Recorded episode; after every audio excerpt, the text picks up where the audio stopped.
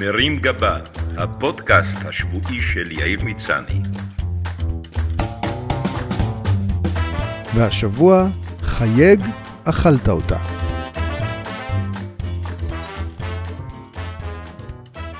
באחד הבקרים בשבוע שעבר, הודיעה לי הגברת הראשונה שמשהו לא בסדר עם הטלפון הנייד שלה, שתפס עצמאות והתחיל לחייג על דעת עצמו לאנשי קשר. What the?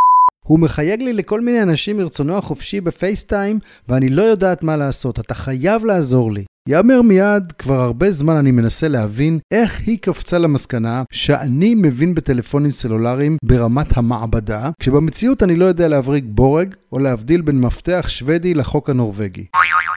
זה לא מפריע לה לפנות אליי כשהמקרר מקפיא מדי, כשהתנור לא עובד, כשהמכונית מקרטעת, או כשהנטפליקס נתקע.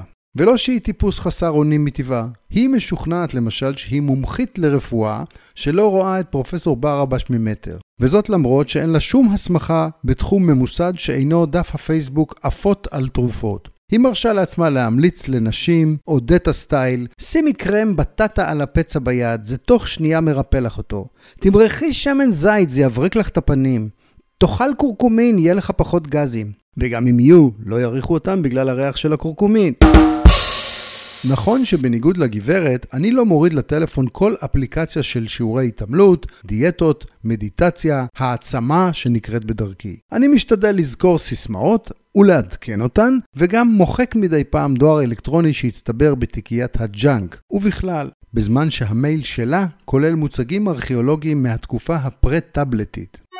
למרות כל אלה, ברגע שעלה חשש לבריאותו של הסלולרי שלה, נרתמתי מיד למבצע ההצלה. הרי אני יודע שבשביל אדם כמוה להיות בלי טלפון יותר מ-20 דקות, זו משימה קשה עד בלתי אפשרית. משיחות עם מביני עניין, הבנתי שהטלפון שלה חטף וירוס, שגם גורם לו להדביק מכשירים נוספים שאיתם הוא מתקשר.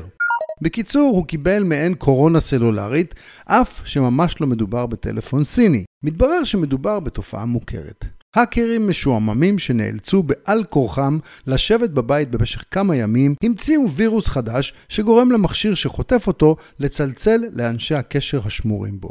מי שחוזר אל המתקשר, נדבק גם הוא וכך הלאה. כמו שאומר ברבש, בטור אקספוננציאלי.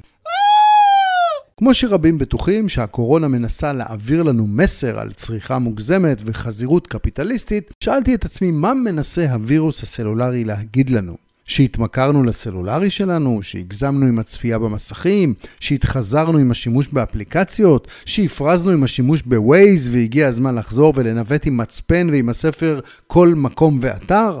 ההמלצות שקיבלתי הורו לי לרוקן את הטלפון מסוללתו מבלי לעשות בו שימוש. אלא שלמכשיר לא פעיל ייקח יומיים להתרוקן מהסוללה שלו.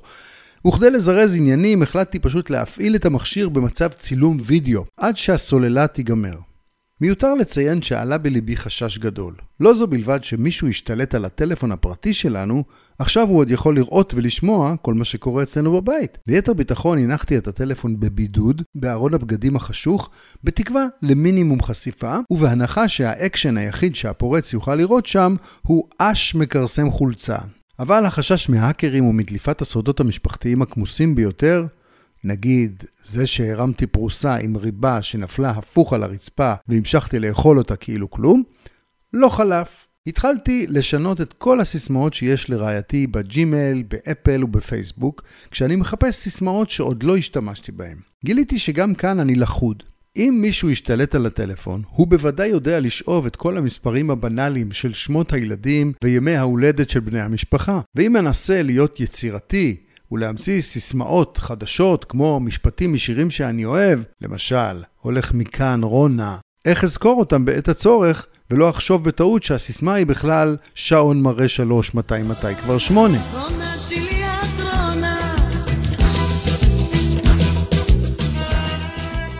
אם ארשום את הרעיון החדש בטלפון כמקובל, השודד הסלולרי ימצא אותו. אם אכתוב אותו בפנקס או על דף, איך אזכור באיזה פנקס כתבתי ואיפה לעזאזל הדף? בינתיים ביקשתי רשות מהגברת הראשונה להציץ בשיחות היוצאות שלה, ומצאתי כמה ממצאים מביכים.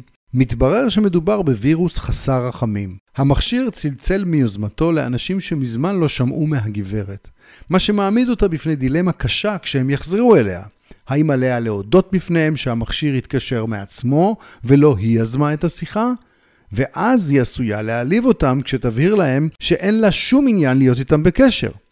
או שתמציא משהו, כאילו באמת חיפשה אותם, ואז היא תצטרך לנהל שיחת סרק עם אנשים שאין לה שום רצון להיות איתם בקשר. וזה לא הכל.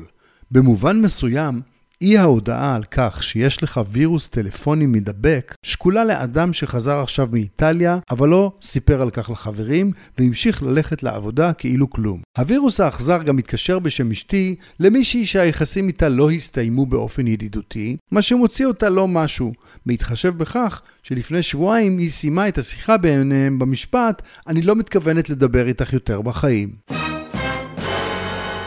ככל שחלף הזמן, התגברו החרדות, התחלתי לחשוש שהפורצים כבר חוגגים לנו על כרטיסי האשראי וחשבונות הבנק, ודמיינתי שהם עושים העברת בעלות על האוטו שלנו ועל הילדות. אולי זה דווקא רעיון לא רע. כדי להימנע מכך, עלו במוחי רעיונות מרחיקי לכת על השמדת המכשיר בפטיש חמישה קילו, החלפת זהות, פתיחת דף חדש בפרגוואי והכנסתה של רעייתי לתוכנית להגנת עדים סלולרית. בינתיים, במסגרת המלחמה בקורונה הסלולרית, לא רק הטלפון נכנס לבידוד, אלא גם הגברת הראשונה. במשך שעות היא לא יכלה לדבר בטלפון עם אף אחד. לא גלשה באינטרנט, לא שלחה וואטסאפ ולא אינסטגרמה. זה דווקא נשמע לי כמו משהו חיובי, עד שגיליתי שבכל הזמן שהתפנה לה, היא רוצה שנעשה כל מיני דברים ביחד. שנסדר ארונות בבית שלא נפתחו מאז תקופת טלפון החוגה, שנזרוק junk. בהמשך צצו בראשה רעיונות מסוכנים כמו סיוד, שיפוץ, החלפת רהיטים, החלפת סלון, החלפת מטבח, עניינים שעלותם גבוהה בהרבה ממכשיר חדש. גם אחרי הפירמוט המכשיר המשיך לחגוג על אנשי הקשר ולהתקשר על דעת עצמו לכל מיני בלתי רצויים, כמו ספר שהיא הפסיקה ללכת אליו לטובת ספר אחר, ובדיוק עכשיו חזר לעבוד אחרי הסגר והיה בטוח שהנה לסי שבה הביתה, בעל חברה שבזמנו לא הצליח למכור לנו פרגולה, ואפילו האקס המיתולוגי שלה משנות ה-80, שמאז הספיק להתגרש ולחזור לשוק הפנויים פנויות. לכולם היא הסבירה שכדאי שיחליפו סיסמאות ומהר. אחרי ניסיונות בלתי נגמרים, ביטול כרטיסי אשראי והחלפת הסיסמאות, התקבלה ההחלטה שחייבים להחליף את המכשיר בחדש, וכך עשינו. חזרנו לשגרת הוואטסאפ, האינסטגרם והפייסבוק השקטה, כשכל מה שאני שומע זה רק את טקטוקי ההקלדה של הגברת הראשונה. כמעט אף אחד כבר לא צלצל, ואני פתאום הרגשתי בודד ונטוש כמו מסעדה בתקופת הקורונה. חשתי געגוע לשיחות התכופות מהחברים של פעם, גם אם הם קרו בטעות. ואז עלתה במוחי המחשבה, שאולי, כמו הנגיף הזה, גם הווירוס הסלולרי רוצה להגיד לנו משהו על החיים. אולי אלה שהפיצו אותו דווקא היו צדיקים, שרק רצו לגרום לנו לחזור ולדבר אחד עם השני. זה או זה, או שהקורונה חרפנה אותי טוטאלית. מרים גבה הפודקאסט השבועי של יאיר מצני.